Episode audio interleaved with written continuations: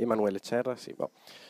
Emanuele Cerra della compagnia Evo e Teatro, una delle tre compagnie che è arrivata in finale di questa edizione del premio. Allora, il vostro progetto in realtà è quello che parte un po' più da una scrittura più classica rispetto agli altri, quindi non una scrittura fatta direttamente dalla compagnia o dal regista, ma piuttosto una compagnia di un vero e proprio autore. Il tema è quello dell'utopia, come per il resto del progetto. Da cosa siete partiti?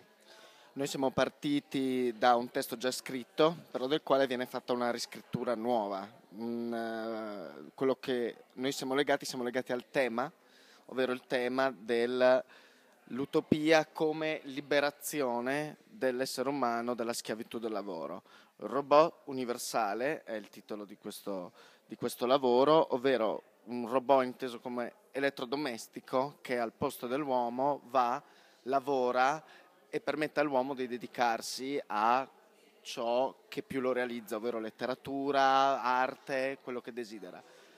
La distopia, ovvero il crollo dell'utopia, sta nel fatto che poi questo schiavo vuole, sviluppa una sua coscienza e un gruppo di esseri umani vogliono liberarlo da questa schiavitù. Nel liberarlo da questa schiavitù, il robot si ribella al suo creatore, all'essere umano.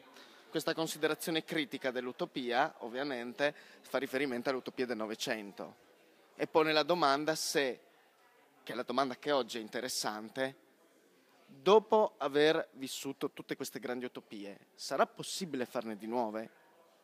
Dopo averle viste nascere e averle viste fallire? Certo, un'altra domanda. Voi, mm, l'hai detto durante la conferenza stampa, fate parte di un collettivo di diversi eh, compagnie teatrali di tutta Europa. Come siete entrati in questo progetto e che cosa può cambiare nel mondo del teatro, nel, diciamo, nel, nella situazione del teatro europeo? Questo collettivo, in questo collettivo noi siamo entrati dopo un'esperienza a Berlino, che, dove abbiamo lavorato, e siamo stati coinvolti da una di queste compagnie che collabora con noi, che è l'MN, le Minere Roime, diretta da Nadia Grasselli, siamo stati coinvolti in questo gruppo di lavoro che è finanziato dall'Unione Europea, il progetto Youth in Action, per giovani compagnie fino a 35 anni.